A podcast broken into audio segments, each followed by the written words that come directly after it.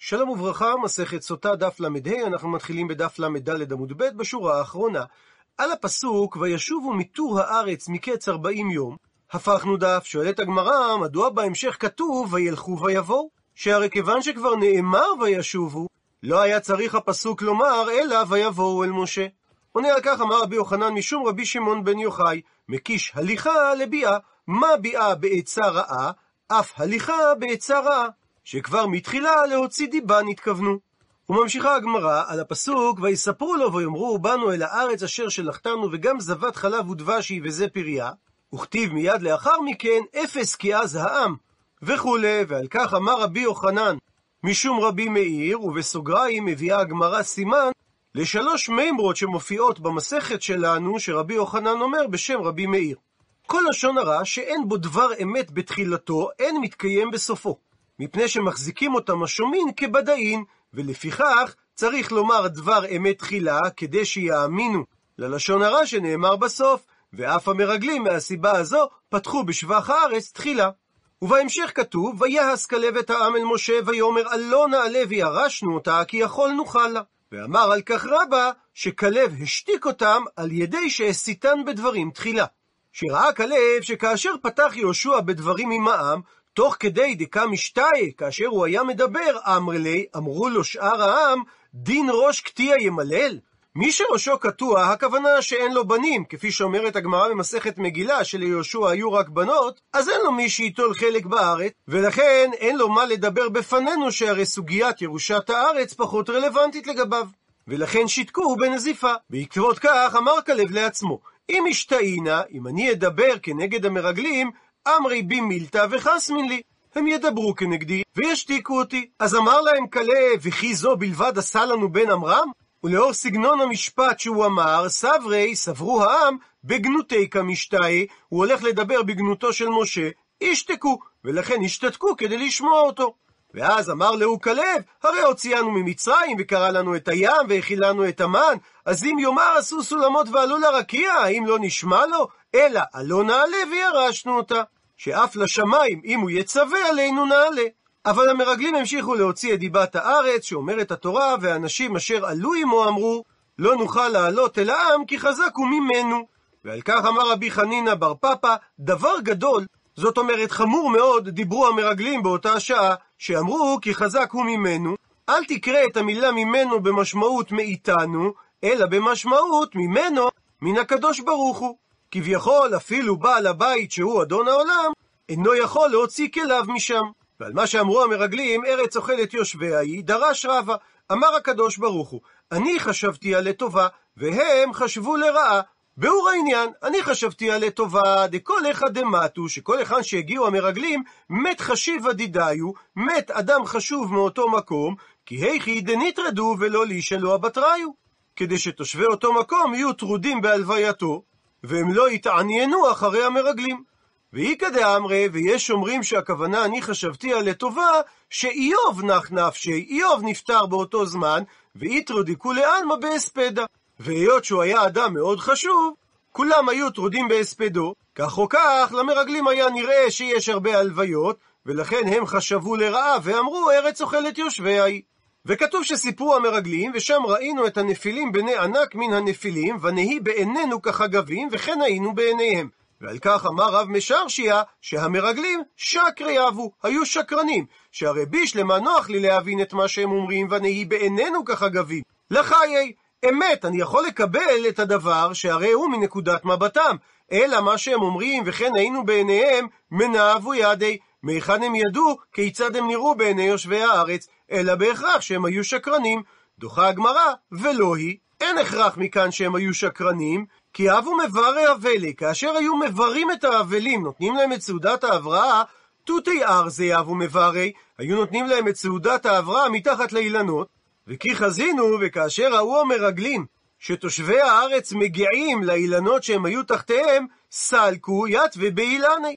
הם עלו והתחבאו בעצים, שמי, ואז הם שמעו. דקאמרי, תושבי הארץ שנמצאים מתחת לאילן, כחזינן אינשי דדמו לקמצי באילני. נדמה לנו שאנחנו רואים אנשים שדובים לחגבים באילנות. ובהמשך נאמר, ותישא כל העדה, ויתנו את קולם ויבכו, ועל כך אמר רבא שאמר רבי יוחנן, אותו היום ערב תשעה באב היה, אמר הקדוש ברוך הוא, הן בכו בכייה של חינם, ואני אקבע להם בכייה לדורות.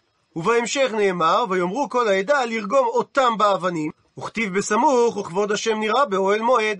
אמר על כך רב חייא בר אבא, מלמד שנטלו אבנים וזרקום כלפי מעלה. כך שהם לא התכוונו לרגום רק את יהושע וכלב, אלא גם את כבוד השם. ועונש המרגלים היה, וימותו האנשים מוציאי דיבת הארץ רעה במגפה. ומזה שכתוב במגפה ולא במגפה, אמר רבי שמעון בן לקיש, שמתו מיתה משונה, שהייתה מיוחדת וראויה להם במידה כנגד מידה. ומביאה הגמרא שני הסברים לדבר, אמר רבי חנינא בר פפא, דרש רבי שילה איש כפר תמרתא, מלמד שנשתרבב לשונם ונפל על טיבורם, והיו תולעים יוצאות מלשונם ונכנסות בטיבורם, וחוזר חלילה ומטיבורם ונכנסות בלשונם. הסבר שני, ורב נחמן בר יצחק אמר, באסכרה מתו, שהיא באה על עוון לשון הרע. וכנראה שמדובר על מחלת הדיפטריה, המכונה בעברית גם כרמת, שזו מחלה שתוקפת בדרך כלל את דרכי הנשימה העליונות, ולפני שהורכב לחיסון, הייתה מחלת הדיפטריה נפוצה וקטלנית ביותר.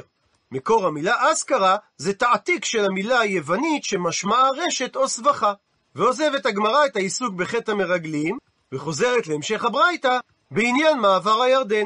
וכיוון שעלה האחרון שבישראל מן הירדן, חזרו מים למקומן, שנאמר, ויהי בעלות הכהנים נושא ארון ברית השם מתוך הירדן, ניתקו כפות רגלי הכהנים אל החרבה, וישובו מי הירדן למקומם, וילכו כתמול שלשום על כל גדותיו.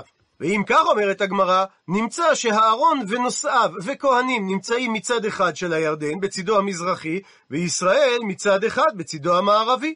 ואז נשא הארון את נושאיו ועבר את הירדן, שנאמר, ויהי כאשר תם כל העם לעבור, ויעבור ארון השם, והכהנים לפני העם. ועל דבר זה נענש עוזה, שנאמר, ויבואו עד גורן כידון, וישלח עוזה את ידו לאחוז את הארון, כי שמתו הבקר. אמר לו הקדוש ברוך הוא, עוזה, נושאיו נשא הארון, אז את עצמו לא כל שכן שהוא יישא. ולכן כתוב, ויחר אף אדוני בעוזה, ויכהו שם האלוהים על השל, וימות שם עם ארון האלוהים. ועל משמעות המילה השל נחלקו רבי יוחנן ורבי אלעזר. חד אמר שהכוונה על עסקי שלו, לשון שגגה בארמית, וחד אמר שעשה עוזה צרכיו בפניו של הארון. שהמילה השל הכוונה להטיל דבר מלמעלה למטה. ועל מה שנאמר, וימות שם עם ארון האלוהים, אמר רבי יוחנן, עוזה בא לעולם הבא, שנאמר, עם ארון האלוהים, מה ארון לעולם קיים? אף עוזה קיים, ולכן הוא בא לעולם הבא. ובעקבות כך, וייחר לדוד על אשר פרץ אדוני פרץ בעוזה, ויקרא למקום ההוא פרץ עוזה עד היום הזה. ועל פירוש המילה וייחר אמר רבי אלעזר, שנשתנו פניו של דוד כחררה, שזו עוגה שעושים אותה על גחלים ופניה שחורות. מקשה על כך הגמרא, אלא מעתה. כל אחד הכתיב וייחר אחי נמי? האם כל מקום שנאמר וייחר, הכוונה שפניו של האדם נשתנו כחררה? מתרצת הגמרא, התם כתיב את המילה אף, הכה לא כתיב את המילה אף. שבדרך כלל המילה וייחר מחוברת למילה אף, ואז המשמעות היא כעס גדול. מה שאין כן כאן, שכתוב וייחר לדוד ולא כתוב וייחר אף דוד, ולכן אין הכוונה לכעס, אלא שהשתנו פניו של דוד כחררה. וממשיכה הגמרא דרש רבה, מפני מה נענש דוד שהעלאת ארון הברית נעצרה בגלל שהוזה מת? מפני שקרא לדברי תורה זמירות, שנאמר, זמירות היו לי חוקיך בבית מגוריי.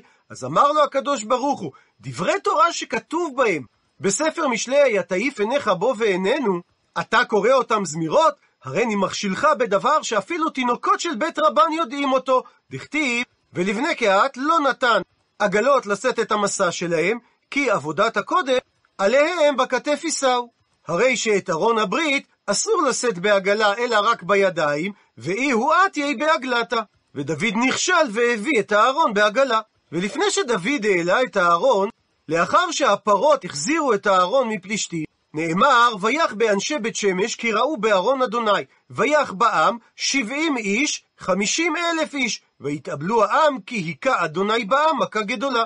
ושואלת הגמרא, משום דראו ויח? האם רק מפני שהאנשים הללו הסתכלו בו, השם היכה אותם?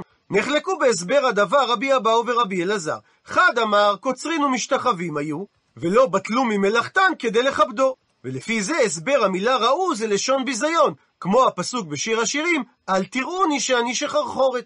וחד אמר, מילי נמי אמור. הם גם אמרו דברים של זלזול על הארון. הפכנו דף, מה הם אמרו? מאן אמריך דאמרית, ומאן אתא עלך דאיפייסת. מי הכעיסך וכעסת ולא הצלת את עצמך מן השבי, ועתה מי פייס אותך שהתפייסת לבוא מאליך. ועל מה שנאמר, ויך בעם שבעים איש וחמישים אלף איש, נחלקו בהסבר הדבר רבי אבהו ורבי אלעזר.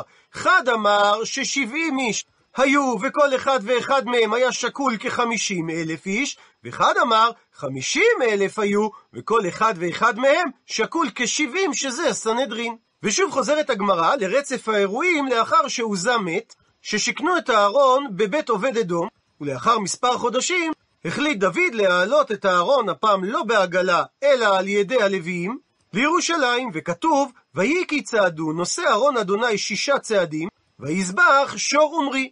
ומשמעות המילה מרי זה בהמה מפותמת.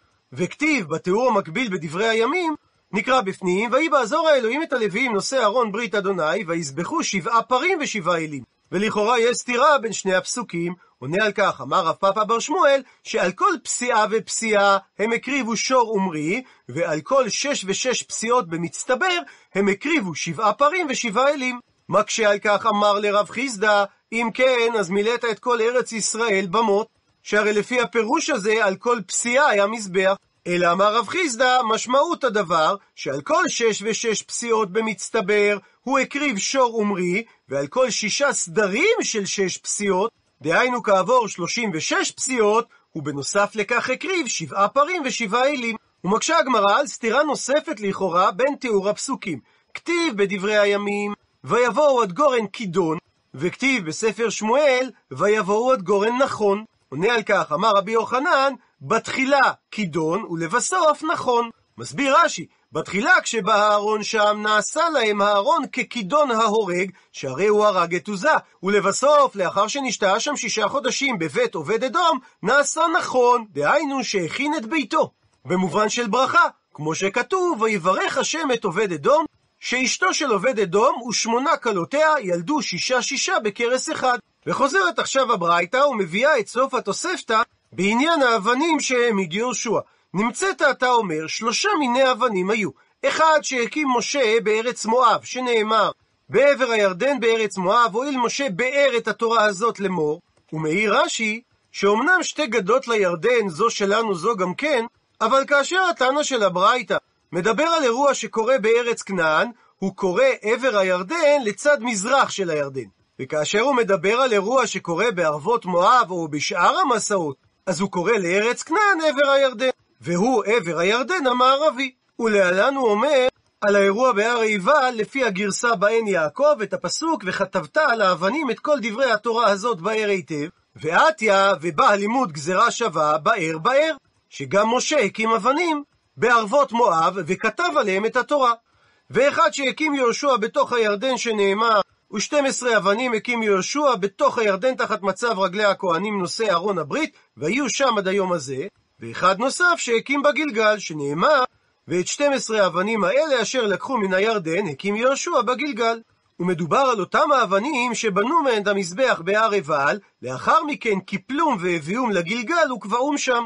וממשיכה הגמרא תנו רבנן, שנו רבותינו בתוספתא. כיצד כתבו ישראל את התורה על המזבח בהר עיבל? רבי יהודה אומר, על גבי אבנים כתבוה, שנאמר, וכתבת על האבנים את כל דברי התורה הזאת. ואחר כך סדו אותם בסיד. אמר לו רבי שמעון, אז לדבריך איך למדו אומות של אותו הזמן תורה. הלא לא נצטוו עם ישראל לכתוב את התורה בשבעים לשון על האבנים, אלא כדי שכל הרוצה לבוא וללומדה יוכל לבוא וללמוד, כדי שלא יהיה פתחון פה לאותם האומות לומר, לא היה לנו מהיכן ללומדה.